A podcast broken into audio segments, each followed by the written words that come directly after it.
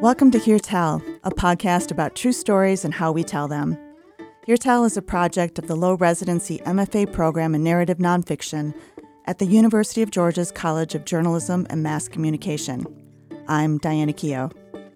On today's show, I am speaking with Shannon McCaffrey and Jan Winburn about the beautiful piece Shannon wrote and Jan edited that was published in Atavist magazine. In this article titled Sanctuary, Shannon tells the love story between a woman named Carol and an elephant named Tarra and their 50 year bond. Shannon's piece was picked up by Sunday Longform, which described Shannon's work as lyrical. NPR Scott Simon tweeted his admiration for this article with this one line I simply love this story. Shannon has worked as a journalist for over 20 years, reporting and editing government and political stories on both the state and national level for the Associated Press and Knight Ridder newspapers. She's a senior editor at the Atlanta Journal Constitution. Shannon received her MFA from UGA in 2022. Jan Winburn is one of our MFA Distinguished Professors of Practice. She spent more than four decades at local, national, and global news outlets working as a narrative editor, writing coach, and investigative editor. Stories she edited have won a lot of significant journalism awards, including the Pulitzer Prize for Feature Writing, the Peabody, and two Edward R. Murrow Awards, to name just a few.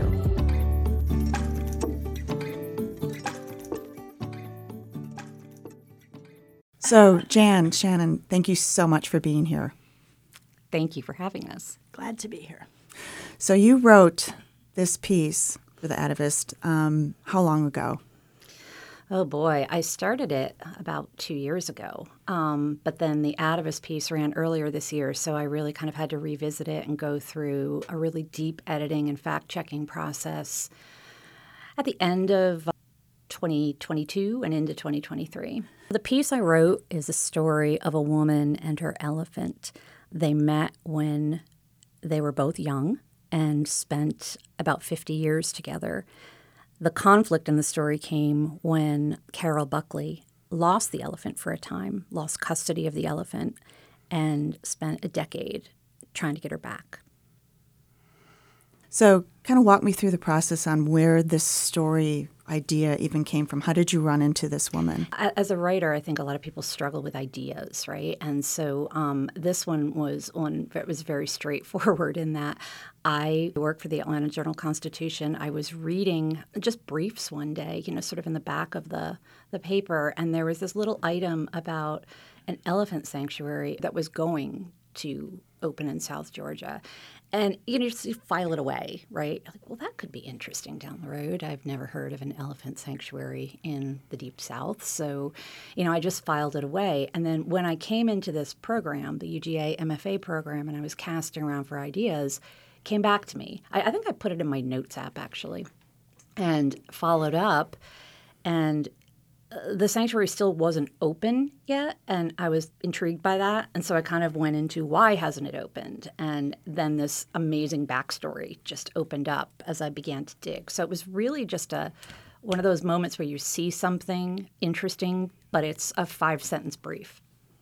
I love that because susan orlean in her book the orchid thief she talks about exactly that and how finding ideas that she finds them in the smallest paragraphs in the deepest part of a newspaper. And if it's got a few interesting words in it, it's worth looking into. And so, finding the idea, kind of walk me through what happened after that. So once I started to actually say, oh, okay, I want to report about this, I kind of dug into everything I could find online. When I reached out to her initially, I didn't want to be half informed. And then I reached out and she basically said no. she, she said, I'm still going through um, a legal process. I talk too much. My lawyers have told me not to talk. Maybe I'll talk to you at the end of it, but I'm not talking to you now but I could tell eh, she was a person who you could tell wanted to talk. You know what I mean? She wasn't somebody who initially shut down. She was willing to kind of have an off the record discussion. And so I said, okay, well, would you mind if I came down there and not for anything on the record, just to get a sense of what it's like. I promise you I'll just be a fly on the wall and I won't use any of it unless we speak. And it turned out she was getting her first elephant at this point. It wasn't the elephant that she was reunited with, her old elephant, but another one. And so after some cajoling, she let me come down and I went down without knowing if I'd ever be able to use any of it. But I think making that long drive down, spending the day, sticking to what I said I was going to do, which was not get in the way, you started to develop a relationship of trust. And for those that are listening and just getting into the writing process, or even for experienced writers that don't have the reporting experience that you do, how do you know that someone? I mean, you said you you could tell that she was probably going to be open to it at one point. How how can you tell the difference? Because a lot of times, as a new writer reporter, you hear no, and the first thing you do is shut down and go away, right? How did you actually know the difference? There are some people who say no and that's all they say. But there's some people who say no and have a reason for saying no and even as even as they're saying no, they sort of open the door a bit. You know, they're they're still sort of telling you things that are that are useful and you just kind of get the sense that she she was a talker and and that proved to be true down the road. I mean, there's sometimes when people say no, which is just an absolute no. I, I try to go back and at least give them the opportunity to say yes. And you said at one point to me, kind of offline, that this is a, a difficult person to win their confidence. Kind of walk me through that process. How did that how did yeah, that work? Absolutely. I mean, the heart of the story is a betrayal by her ex boyfriend, a betrayal by the people who she set up this earlier elephant sanctuary with. She feels very, very burned by people in her life and really, in some ways, has retreated to animals as a as creature she can trust, right? She doesn't trust humans, she trusts animals. So it was really important that I just let her talk uh, and tell her side of things in the first couple interviews and not back at her and test things, but really just let her get it all out at first. And then as the interviews progressed, then we kind of went into a little bit of more of a back and forth like well you said this happened. Did that really happen? But she struggled with trust and even once you got her talking you know when i would fact check with her she was very precise. You know at one point i think i said she drove her atv and and she said it wasn't my ATV it was the refuge's ATV you know she was just very precise about language. I mean you you want to be accurate. And i think the reason she was interested in, to me was because she was quirky. And because she was interesting if she had just been easy she wouldn't have been such a great story. And so as a reporter you've done features. This was a whole different type of writing for you. And before you kind of talk to me about that transition. I kind of wanted Jan to explain kind of the difference between feature writing and what narrative writing is, and uh, just a little bit about that. Shannon and I worked together actually the first her first semester in the program, and that's where I think Shannon immediately grasped the difference and took the leap from feature writing to narrative. The primary difference being that you withhold information in a narrative in order to keep a reader reading. Even a feature story will often sort of summarize at the top what the feature is about, and then the rest of the story supports that. But in a narrative, you are leaving open some questions, there's some mystery.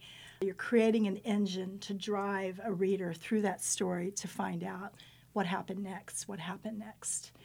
Shannon did that immediately. She saw that difference in that first semester. She went away from me and worked with some other mentors. I have to say, John T, I think, was your mentor who where she began this story and met with enthusiasm for the subject, which is so important for a writer. Even if you're a little bit not sure, I think to let a writer have the leash and to, to check it out, to go for it. There's a joke about me that I'm like, that I hate animal stories. And so it's a really good thing you didn't start it with me. No, I, I, I like to think I would have seen the possibilities. I thought it was just talking talking animal stories you hate. No, I'm kidding. but the, uh, the, the reason I people say that about me is in classically in newspaper feature writing that is such low hanging fruit, animal stories. Oh, you got people right off the bat. You don't have to work at it. Not true with a narrative like this. I also came to read Susan Orlean's book called Animals. And so, you know, I've kind of gotten straightened out as far as that goes. She did some uh, smaller pieces early on, caught that narrative. I think you already had the sort of narrative thirst, and then she became the narrative junkie and was really primed and ready to do this piece. And I was quite lucky that Shannon came back to me then for her last semester, and I got to finish this out with her. I mean, even in feature writing, you're looking for a character, you're trying to create scenes, you're doing a lot of the things a narrative does. But I would say primarily that difference is withholding information to make the story propulsive. So a reader has to keep going. Well, and speaking of scenes, there were so many vivid, beautifully constructed scenes. And the reporting that is required for that type of writing is different than on deadline. How did you set those up and the type of reporting that you had to do? That's a lot different than what we usually do. It is a lot different. And um, I don't remember grasping narrative immediately, Jan. I think you might be uh, being a little kind in your retelling of that. It was it was definitely a process. And and I will say that in some ways, like working with both you and John T on this story, I don't know that it would have been the story it was without, you know, your steady hands on it because there were a lot of times when I just wanted to walk away from it because it got hard. But in terms of reporting, it was completely different reporting. I, I, would have to go back again and again and again. The one scene or section that was wonderful to do was the courtroom section because we had a transcript. And so, really, all I had to do was fill out some of the descriptions, ask what the mood was, and was the courtroom full. So, that really wrote itself, which was phenomenal. But the rest of the scenes, almost all of them were recreated. And so I would try to go back and get as much detail, often from Carol, as I could. But then I revisited the other people who were there. The scene at the beginning where she finds Tarra, who's the elephant, I ended up finding the guy who, who, sold it to her out in California. And he remembered almost all of it the same. There were a few little differences, but he added little details that are just really telling. So I, I feel like it both gives you a confidence in the scene that you're reconstructing and also some additional color that also adds to it. But it felt like a never ending process because you felt like you had to keep going back to people. And so you said it was sunny. Was it sunny? Sun? Was it hot? You know were, were, you sweating or or was it just kind of cool? And i always get the sense that they think you're crazy. Like why are you asking me these questions? There was a lot of emotion in this. And so how did you get get that out of her? How did you tease all that out of her? Slowly. Really tried to ask her quite quite often what were you thinking you know, like not what were you saying, but what were you thinking? And I think that helps some. But I mean, you know, again, it goes back to the trust issue we talked about earlier. I think after a while, we were just two people talking. And she knew the whole time that I was a reporter. She knew the whole time that this would be in a story. But it, you had spent enough time with her and built enough trust that she was like you and I talking here today. It was just a conversation. It didn't feel forced. I wanted to say something about the scenes that scene of her in California when a elephant Tarra walks past her window and her dog starts barking. Such a great scene. And it was for some time the first scene of the story. And then Shannon started asking herself and me an, another really great question, which led her elsewhere. She said, is it okay that the story starts back in the 70s? I mean, it, it's pretty remote. And I would be, yeah, but like it's really vivid. You've done the reporting to bring that moment alive, and it's so, you know, it's so charming. You just are immediately like, what the heck is going to happen here? But she told me, she said, but you know, I did go and see her at her new sanctuary. And I was there the day this new elephant arrived. Maybe I can play with that. It would it would put us in the today, the moment, you know, a present day moment that she witnessed. And so I said, okay, you know, go for it. See what that does. It ended up being the beginning of the story, and I think it was perfect because for two reasons. One, it's in the moment right now and it it was the type of moment that allowed Shannon to bring in a lot of important things for the reader to understand about the story before we kept going. So we learned there that there's another elephant that she is fighting to gain custody of again. It's just a scene that also allowed for that to be a fairly natural part of the exposition. The other thing it did is it pushed that scene of California down kind of a third of the way through the story, and it's fabulous. And I think sometimes what we forget as writers and editors, we always care so much about that beginning and often the ending, but where you lose people in a story is in the middle. And so it, it took this fabulous beginning, which it could have still been the beginning, but it puts it kind of a third of the way into the story. So it's like discovering another gold coin on the path as you read this story. Well, and also the amount of rewriting that is required. I mean, kind of talk to us about, again, we're used to working on deadline. And there was really no hard, fast deadline for this, except maybe some of the deadlines that Jan or the mentors were putting on you for reading responses, right?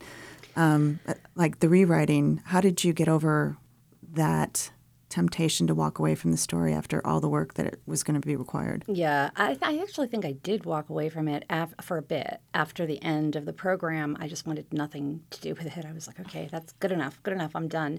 And then I I, I, kept thinking to myself, well, I've done all this work. And I, there was one at one of our residencies, somebody said, you know, it, you have to put your work out into the world. And I, I, kept reminding myself of that, right? I think I wrote it down in a notebook and was saying, it's not good enough just to have written this. I need to get it out into the world. I also wanted, I mean, I'd spent all this time with her. I didn't want her to think that I had wasted her time. And so Jan was the one who suggested The Atavist, which ended up being just a phenomenal fit. I mean, they were interested right away and they already had a great, very well edited piece Going back into the editing for them was a little tough. They wanted a scene at the end, which kind of brought readers up to speed. So I went down again. You know, it's an exhausting process. I don't know if you want me to go into this, but we did an incredible amount of fact checking too. Go, go I have it. never been fact checked like that in my life. I consider myself a fairly careful reporter and writer, and I'm an editor too. So I've made reporters fact check stories, but this was on another level. This was, they have an outside person that they work with, and she goes through every single line, and you provide documentation for every single fact. She called the sources that I had talked to and kind of checked what I had reported from them. And I mean, that process, I remember when she first sent her note, her first notes back, I think there were like 99 questions or something God, when am I going to be done with this? But it made the story stronger and it also gave me confidence. I mean, I'd never published anything this long before. And so it gave me confidence that when the story landed in the world, it was going to be accurate. And that wasn't discouraging for you at all? Oh, yes, it was. I remember um, spending a whole weekend working on it and just complaining to everyone around me that this is ridiculous. You know, this is absolutely ridiculous. You know, some some of the I gave her this already. I gave her that. You know, and I was I gave her interview notes. I gave her recordings where I had them. You know, but again, you know, it's their job. And I mean, she, I, again, I think everyone felt more confident when the story went out there that if there was anything wrong in there, it was very unlikely that there was going to be anything, almost impossible for there to be anything wrong in there. well, and kind of jumping on that. So when you started this, you actually didn't know what you were going to do with it. Mm-hmm. so right. for those that are listening, how would you kind of going back and doing it all over again would you start the organization process at the very beginning? Absolutely. Yeah if I, have already thought about this. If i did uh, a project this long again which i hope to do i will absolutely organize things in a better way with a dropbox file with kind of all the documents labeled and footnoted. Um, you know it, I, I just didn't even think that way because in the beginning i didn't know what it was going to grow into.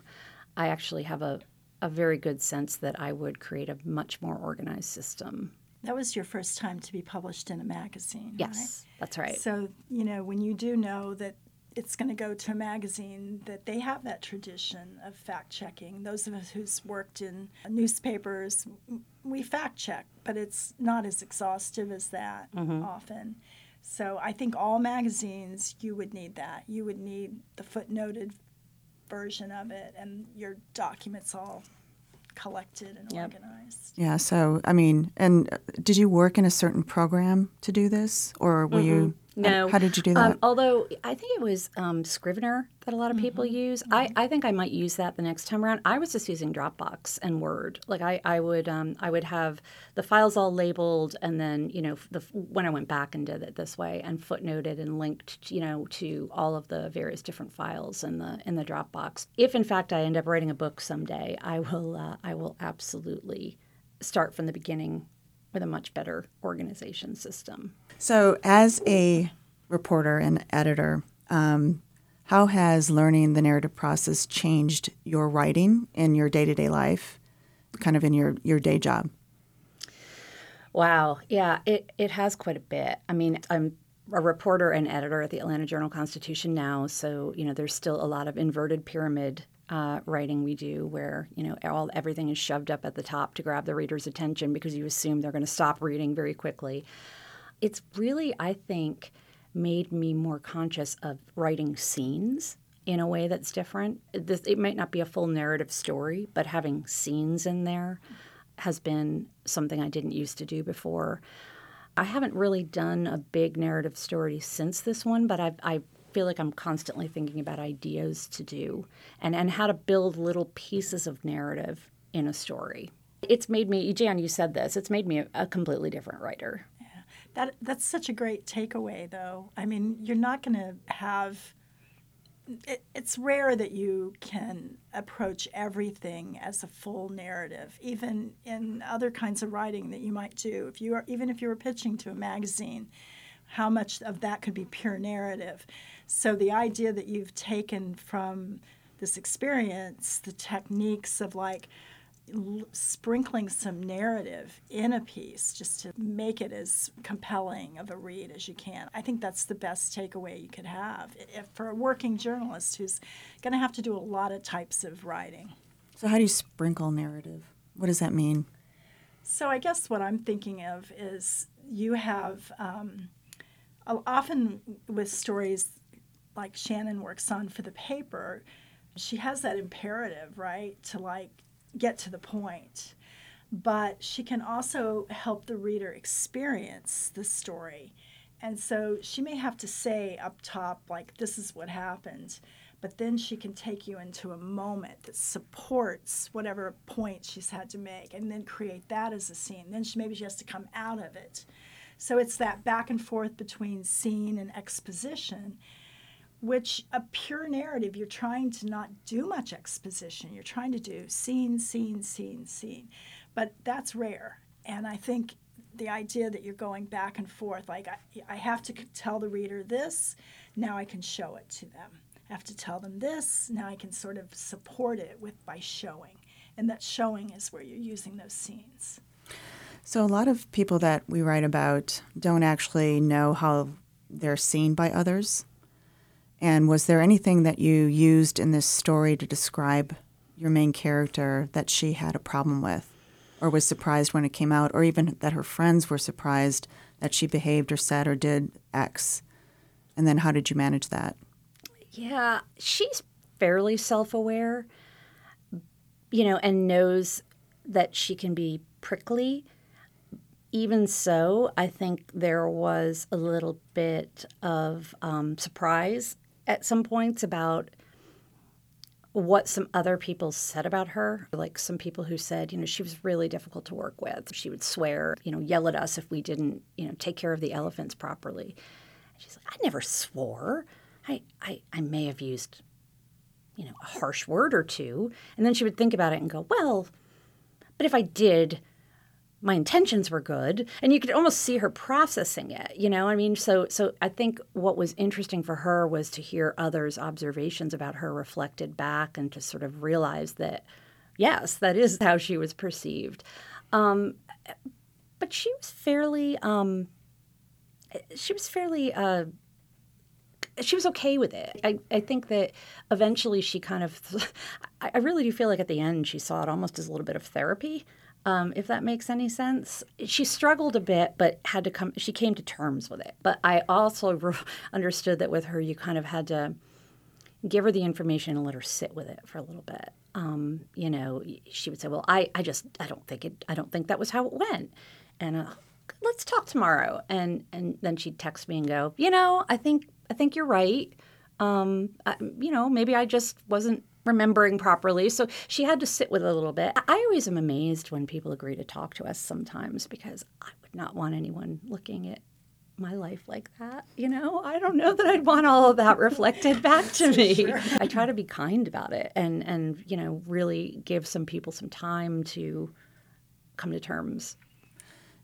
So that was part of the building of trust too. Here she saw you bringing back to her some of your other reporting that that she had an opportunity to defend or complicate. And so I think that had to build a lot of trust. That's kind of a no surprises journalism process. And I, I love that you didn't just do it. Sometimes we do that no surprise thing at the very end. You've got the piece written, and then you call them and you talk to them about the piece so they know what's in there. But what you did was you sort of did it during the reporting process which is great because you were then going ahead and getting maybe sometimes more from her than you actually had. I mean, I find that usually um, takes whatever you're attempting to do and, and makes it more accurate. You're quite successful as a journalist. Why did you do this program? I was burned out. Journalism had really burned me out. I've been doing daily journalism for a couple decades. I had actually left journalism briefly and was doing some communications work at Emory, but I didn't want to walk away from writing. I kind of wanted to go deeper on writing. And there were a few friends of mine who said, "You've been a journalist a long time. What is this going to teach you? You know, you're you're a veteran." And I was like, "This is going to teach me a whole part of the world of writing that I didn't know about." To me, this deepened me deepen my skills as a writer and and just open new doors to me. I mean, I have uh, just become a narrative junkie now. I read so much of it. I you know, um, evangelize about it in the newsroom when I can. you know, it, it really has been a really enriching experience. So, what's next for you? That's a good question. So, there's a possibility that we may turn this into a book it would require a lot of additional reporting. It wouldn't just be Carol's story. So, for instance, like the history of zoos and how and zoos and elephants and how it has become such a controversy now that many zoos have gotten rid of elephants. So the ones that have them still get protests. And so I could see a whole section that looked into zoos and looked into circuses and these uh, sort of thematic areas but I don't want to get too far away from a human story either. So, sort of working on a really rough book proposal now that would see how we could do that and if it and if it worked. I don't want to force a book where there isn't one, um, but I do feel like it has potential. It's exciting. I just want to say how great it was to work with both Jan and John T. Oh. No, I mean it. I mean it. Like this story would not have happened without them. Wow. And it was just such a great experience. It was for me. It was such a joy to, to work with you. I have to say, I also kind of loved that you had been an editor, right, who went back to writing. And yet you had been a really good editor, and I'm sure being an editor had made you a better writer.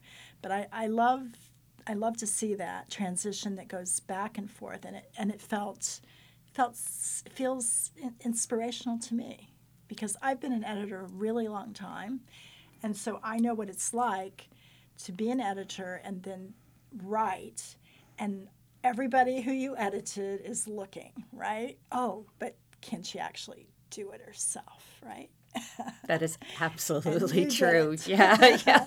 But I'm back to editing now in my full time job. Yeah, okay. yeah. But but I, am still writing too. That's I like good. the hybrid. I, I like both. Yeah, that's the best. I think. I'm going to have you read your excerpt. Okay. So I'm going to read a portion of the story. Carol and uh, her elephant Tarra have been together for quite a while at this point, but Carol is trying to figure out a way to make Tarra more profitable because they need to survive. So she's trying to figure out a way that Tarra could become a performer that would attract more attention. One day, a man approached Buckley at a sports expo in Santa Barbara, where Tarra was doing tricks to amuse visitors. He introduced himself as an ice skater and gushed about Tarra. She's so coordinated, he said. I could teach her to ice skate. No, you will not, Buckley huffed. A year or so later, she reconsidered. When Buckley and Tarra weren't on the road, their home base was in Ojai, California, where they lived along the Ventura River. Twice a day, rain or shine, they waded into the river together. Tarra splashed excitedly while Buckley watched. The river was full of large, smooth boulders, and Tarra picked her way across them with an astonishing ease. She was eight by then and the size of an SUV. She ate about 50 pounds of food a day, but she was nimble. Buckley marveled at how Tarra balanced on the boulders, gripping the edges with her toes. Okay, Buckley thought, let's give this skating thing a try. In Southern California, she decided, roller skates would be a better fit. Buckley visited a local welder who estimated that it would cost $2,500 to construct metal skates big and strong enough for an elephant. Buckley had $3,000 in her bank account. She called her mother. You know Tarra better than anyone, her mother told her. If you think she'd like it, then do it. So Buckley emptied her bank account and commissioned the skillet sized skates. Then she went to a shoemaker to inquire about boots. Really, what she wanted was more like mammoth ankle braces. It would give the elephant additional support. Before you say no, just come and meet her, Buckley pleaded. The shoemaker did, and charmed by Tarra, agreed to make the boots. On a sunny spring morning, Buckley walked Tarra to a stretch of concrete near her home. It was the foundation for a house that a builder had never finished. Today, it would be the setting for a most unusual lesson. Like she had so many times before, Buckley asked Tarra to raise one of her front legs. When the elephant complied, Buckley guided her foot into a skate. The straps were made of seat belts, the wheels of industrial casters. Then she repeated the process with the other front foot.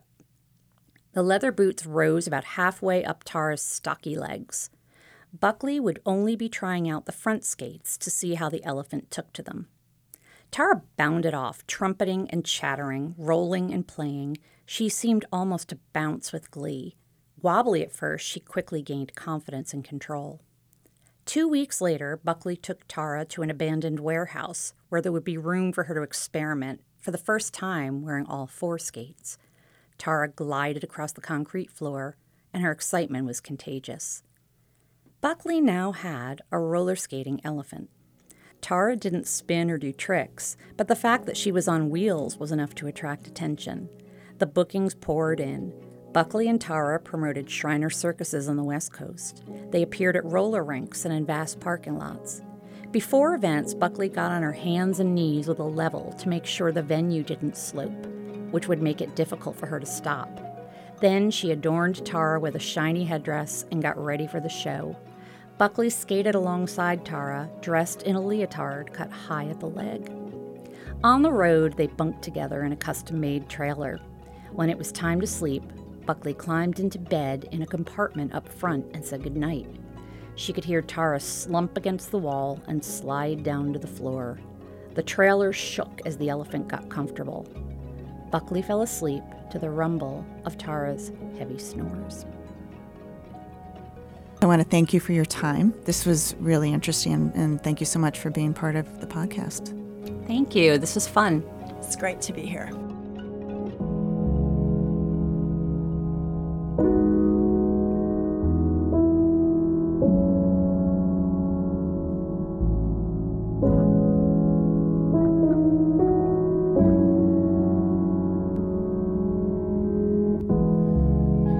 Shannon McCaffrey and Jan Winburn discussing Shannon's article Sanctuary that ran earlier this year in the Atavist magazine.